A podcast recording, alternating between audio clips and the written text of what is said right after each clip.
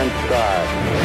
Six, five, four, three, two, one, zero. This is Ignition. Welcome to Ignition, a radio show and podcast for the new evangelization. I'm your host, Dr. Chris Burgwald. And I'm Father Andrew Dickinson. And Father, uh, you're are, are you swimming? Are you staying afloat? I guess is the better question. The I'm staying afloat. The tide is uh, three feet of water, Doctor. the tide is slowly rising. uh, school is about to begin. Well, has begin begun in, in many of the schools here in South Dakota in terms of elementary and high school and so on. But college is getting ready to uh, get going as well, right? That's correct. We have uh, freshmen moving in in just two days. Everyone else moving in after that, and uh, less than a week from today, uh, class is starting. Yep. So in many ways, you know, we um, life life in many ways revolves around the academic year. Uh, begins, so to speak, uh, late mid late um, August and goes obviously through into May or early June. Uh, but we're also fathers, as you and I have talked, and although not for a little while, I don't think we've talked about it. We're in the midst of this year of faith that Pope Emeritus Benedict um, called almost two years ago. Started last October and uh, will conclude here uh, in November. Uh, in our diocese, we're we're excited about a conference that we're having, encountering Jesus Christ um, how to grow in our relationship with, with Christ, sharing with others. Uh, it's a conference on the new evangelization that we're, we're going to be um, having uh, here at the end of this October. Friday is, is Friday the 25th is, is is sort of the first day, but that's particularly for clergy and and people in, in the parishes who who lead um, religious education and catechesis. Saturday is, is really the day for for all the faithful, um, including families. Um, we're hoping to well, we are going to make it a, a family friendly day. So if uh, if, if you go to the website, diocesan website, www.sfcatholic.org slash encounterjc, um, you can find out more information. But uh, if you're able to come on, on Saturday the 26th, it'll be a great day. We're going to have a number of great speakers, uh, including Curtis Martin. Father, who's Curtis Martin anyway? Curtis Martin is the founder of Focus, the Fellowship of Catholic University Students. And he's also a member of the uh, Pontifical Council for the New Evangelization. Yeah, so it's going to be really exciting to have Curtis speak um, on Saturday. We're going to have a number of other speakers as well. Father Mike Fones, who is the uh, he's he's a Western Province Dominican who is involved with the Catherine of Siena Institute. Father and I have talked about discipleship a lot, and there's a book from one of the from Sherry Weddell, who's uh, the founder of, of the Catherine of Siena Institute. Forming Intentional Disciples is the name of her book. Uh, Father Fones is going to be talking about um, discipleship and and evangelizing with our ears, how through the questions that we ask and listening to others, being attentive to them, um, we, we can actually lead them closer to Christ. So, how to do that in non threatening ways. Um, Jen De Melo is the editor for the National Catholic Register. She's going to be speaking as well. And Jim Ennis is the director of the National Catholic Rural Life Conference. So, in a rural diocese like ours, how can we share the good news of Christ? How can we live out our faith?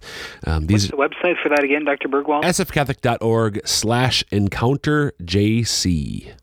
I think also, dear listeners, if you just go to sfcatholic.org, you'd find it right on the front page as a little splash that pops up when you first get there. Yep, and you can cr- click right on that uh, the, the logo there, the crucifix um, will take you to the page. So if you go to the Wet Diocese website that way. So excited about that. And then, Father, uh, the the last Sunday of the church year, which is this year, November 24th, the solemnity of our Lord Jesus Christ, King of the universe, we wrap this year of faith thing up and we're done with faith. No more faith. No more faith. Bye bye. See you later. Or not. No? No. No. Well, yeah. But uh, so there's an end to the year of faith, right? There is it. Yeah, November 24th is the end of the year of faith. Yes. But isn't there a different way we could talk about an end to the year of faith? Uh, end? Yes. You mean like purpose? Yes. Oh. so what's the end of the year of faith in that sense of purpose or goal? Ah, it's a very good question. Uh, to we've uh, we've uh, talked about this before, dear listeners. At the end or the purpose of the year of faith is to build us up for the sake of the mission of going out. Right? Okay. You remember that, Dr. Burgwald? Some vague recollection, yeah. Vague recollection, of course, because that was the words of Pope Benedict in his uh, letter, not an encyclical, but his uh, his letter entitled Porta Fidei, The door of faith. the door of faith. Right, that the purpose of this year is to build up the church for her mission of going out to all the nations. And so, uh, once November 24th hits, the church will be perfectly and totally built up for her mission. yes, finally. You know, it's it's about time. Perfection is upon us. Ah, we're totally perfected now. Well, okay, maybe not totally perfected, but still, uh, obviously, the idea for this whole of year of faith, as you just said, Father, is is is not. It's it's not an end unto itself. It's an it's it's uh it's a year for specifically for that reason. I've referred actually, Father, many times. I'm pretty sure it was you uh, in a, in an earlier, uh, much earlier episode of Ignition, who you who referred to the year of faith sort of as boot camp for the new evangelization. I think. Does that sound familiar? really? Yeah, you said that. That's pretty eloquent. Well, at least I've given it. I've I've I've given credit to you. So if you didn't say it, people think you've said it. So, but I, and I love that idea the, the, uh, because it's just a very to me a, a really uh, uh, a really great metaphor for understanding that this year of faith isn't an end unto itself, but is is meant to uh, equip us for this larger purpose, as you just said, of going forth of of embracing the mission of the church. which is a pretty exciting thing to think about when you think about like well i mean could you imagine like the whole church actually went to a boot camp of faith Yeah, that'd be pretty intense. i mean that that'd be pretty amazing i mean i couldn't imagine what that would look like you know both like like retired couples uh empty nesters uh, uh families with children uh young single people uh children i mean Older single people. i mean yeah wouldn't that be amazing It would be. And that's what we're supposed to be doing. oh yeah so, oh, go ahead. Sorry. No no go ahead So we, we- this year for you, as as as we were joking, as you said before we started recording today's episode, um, maybe we need another year of faith. But obviously, the year of faith doesn't end. Um, as we were joking in that sense, the, the normal everyday sense, uh, it doesn't end. We continue to have faith. Uh, but we're as Francis has been emphasizing the outward dimension, the missionary aspect of Christian existence. We encounter Christ and we seek both to bring him to others and also to find him amongst others, right? very much so So so I think Father you people thinking about this particularly living um, in, in as as Americans here in the United States uh, trying to live out our baptismal call particularly as lay people uh, but but as whether we're ordained or religious um, trying to live out our faith our the, the, the faith that we share um, as as disciples of Christ as as Catholics but we look at the, the the culture around us. We look at the society in which we live, um, and it can be. I think it can be hard, dismaying, even even sinfully speaking, to lead people to despair. That we just seem to be going, as they say, culture is going. To hell in a handbasket. That's the I, I've lost the phrase. use that language on the theological podcast? I think so. I think we could talk about hell. okay. Okay, uh, but but we're that that things are going badly uh, in in so many ways uh, in our society. And so, how do we respond to that? How do we really carry out the mission of the church that we're supposed to be entering into in a new way, a renewed way, um, as a result of this year of faith and the new evangelization? Yeah. Uh, are we really ready for that mission? Do we have what it takes? How, how, and how do we how do we know that we're mission ready? What's kind of the litmus test of that uh, of that sort of preparedness? You know, I mean, I, there's no um, there's no governing body kind of looking over the church, you know, and kind of saying, "All right, well, here you go, you're ready to go. You've got your uh, evangelization certificate." That's true, right? You know, uh, there's no uh, no envoy from Pope Francis to check out each diocese in the world at the end of a year of faith. I mean, that'd be quite a job. Was Yes. it probably three thousand some dioceses in the world? There's a bunch of them. Yeah. So um, that is that is tough. And then then as you say, you know that that issue of well, gosh, I mean, at what point? Well, actually, we would put it into context. Um, I just saw in the news today of um, uh, that uh, there's a, a new leak at the Fukushima uh, nuclear plant. In Japan. Japan, yep. And so, just kind of makes you wonder, you know, at what point, you know, with a nuclear plant like that, at what point do you kind of get to that no return area, Oh, yeah. Okay. right? Of like, well, you know what, you know, we're trying to clean up the soil, we're trying to keep it intact, but at some point, we're just going to bury this sucker in concrete and uh, just not come back there for another 10,000 years. Right, but I mean, in all seriousness, I mean that's uh oh boy, Russia, Chernobyl. Chernobyl. Yeah, I mean it's a it's a dead zone literally. Right, I think. Right. Yeah. For the three headed uh, coyotes and wolves there. Exactly. So So they- they've that they just can't go back there, and that's I think one of the things to think about. You know, so yes, we we need to go out and reach reach out, uh, but there are historical uh, uh, instances in life of the church where uh, prudential judgments have been made that you know I don't think I can reach out, and if I try to reach out, I might get sucked in myself. Right. So the the tension there, you said we go. We're supposed to go and reach out. So so Jesus gives. It's called the Great Commission.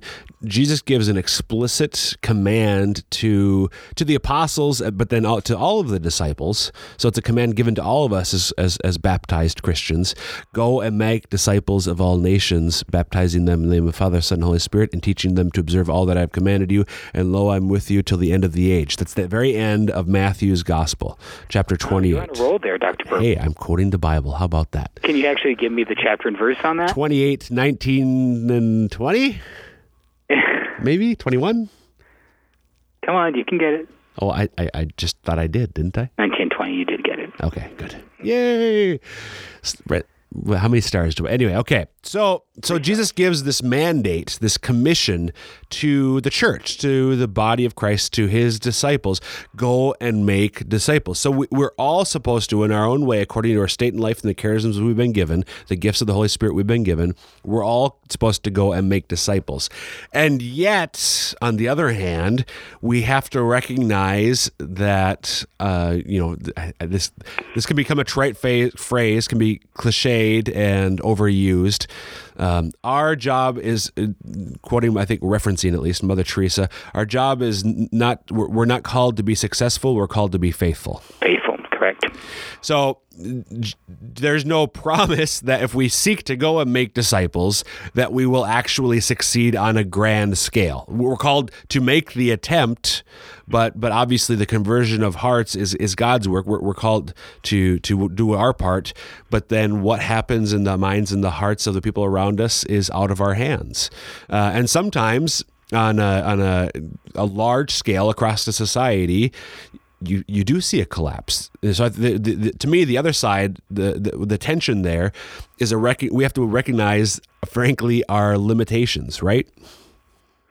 Right, which is part of humility to know uh, who you truly are, and secondly, it's uh, it's it's part of that prudential judgment uh, that we have to learn how to make. You know, just the same way that I can't commit myself to uh, everything all the time. So, you know, there's there's limitations I have to make. Right. So on the one hand, when we look at our, our our our duty, our mission that we all that we all have been given to evangelize. And we look at the culture in which we live.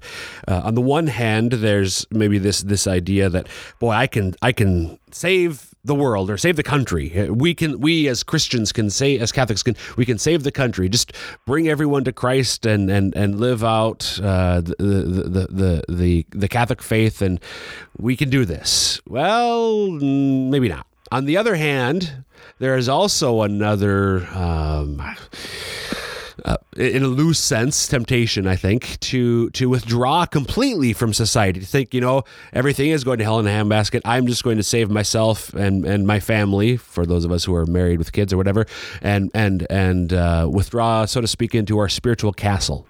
Uh, in a sense, and and protect ourselves from uh, the the collapse of civilization around us.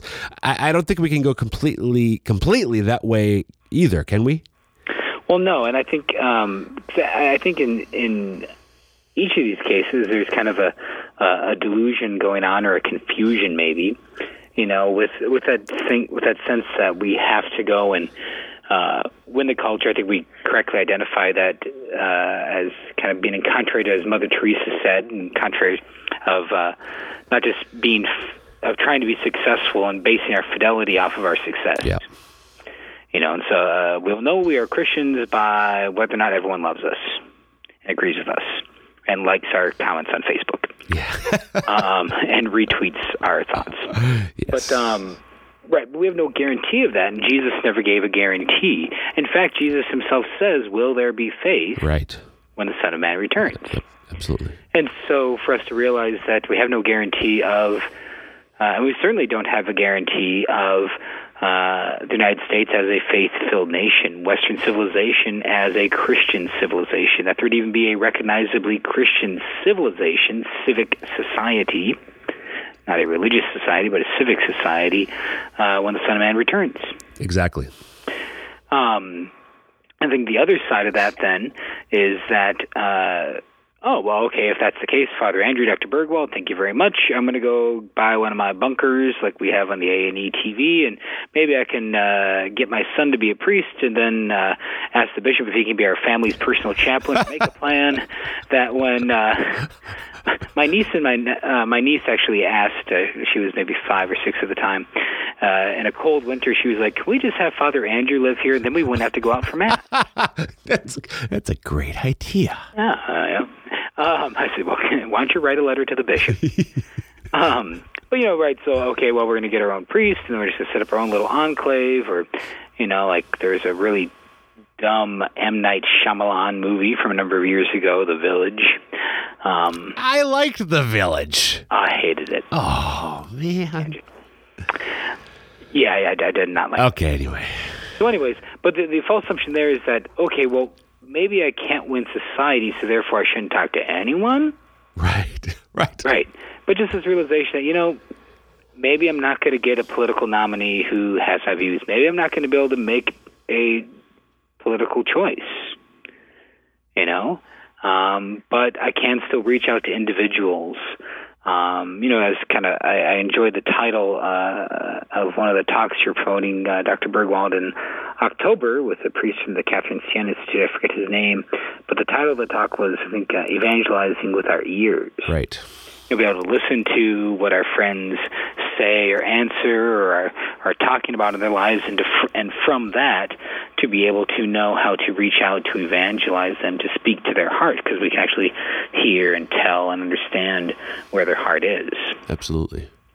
Um, so I think it's a false dichotomy to think that we have to pull back from everything because even people would use the historical answer of uh, Saint Benedict of Nursia. Mm-hmm. Uh, d- as a doctor of sacred theology, do you know a bit about the life of Saint Benedict of Nursia? A little bit. Fran- uh, Francis Benedict lived what fifth century A.D. I think, the time when at least the Western Roman Empire was collapsing. So Rome itself, the the emperor had uh, pretty much moved over to Constantinople, um, and and and the Western Empire was collapsing under the onslaught of the Goths and the Visigoths and the Ostrogoths, and then the the Mongolian Huns, Huns, Huns. The who? Uh, shoot, what's his name?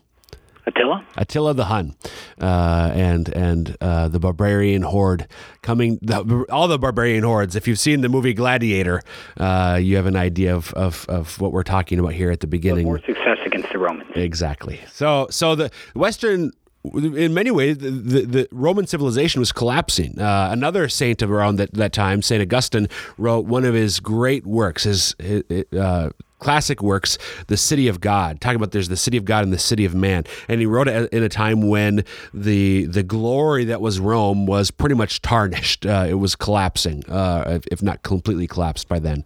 So Benedict was also living at the time. Benedict uh, was an Italian, um, lived uh, in Italy um, near Rome, and he, in response, he withdrew. First, he he, he lived uh, the life of a hermit just by himself, but then living that life was attractive to others around him, and and he um, established monas- uh, a monastery and then other monasteries. So he he wasn't the first to live monastic life. There were Eastern uh, Catholics who who began the the monastic life, but he's called the father father of Western monasticism because, sort of in in, uh, in Western Europe, and therefore because of it, throughout the rest of uh, well the Americas and so on, he became the founder of Western monasticism. Um, uh, living again where so a, a, monastery where you had men and, and, and, then women in convents seeking to live a life completely devoted to God uh, and, and, and completely self-sustaining. And so uh, you had ver- people who aspired to be holy who would enter into monasteries uh, and uh, seek to live a life of prayer and work. Is that about it? I think for the most part yeah.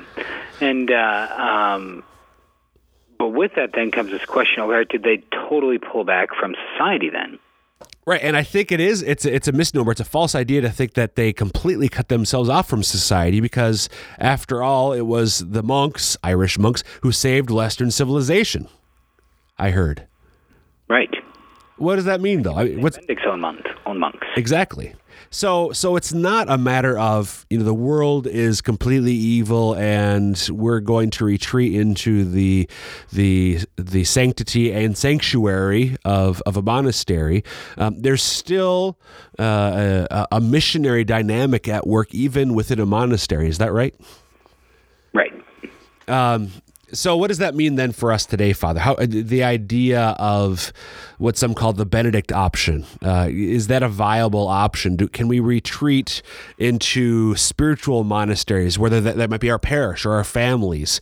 Uh, is there a way where we can rightly seek solace? Uh, safety, security within um, metaphorical monasteries, and still be true to the missionary mandate that Jesus gave us. Gave us. I think it can be. I think it can be, but I think of course there is that there's that risk. There's always well, there's a risk with anything, um, but uh, there's the risk of you know be, of Catholics becoming a cultural oddity like the Amish. Okay. So is that necessarily is is that a bad thing? Is that wrong, or is that a matter, as you said earlier, well, prudential? I guess the question would be: Do you do you see the? Uh, does it seem like the Amish are fulfilling the Great Commission? Uh, that's a good question. It wouldn't seem that way. Right. I mean, I'm not aware of Amish missionaries going out. Right. Uh, I'm not aware. I mean, I'm sure they have nice hospitality, but it seems like, uh, now mind you, my knowledge of the Amish here in the Midwest isn't very great. Uh, it comes mostly from uh, the occasional movie, like uh, that Harrison Ford movie from like the 1980s. Um, witness. Witness. Witness. Yep. Yeah. Right. So pretty rich, huh?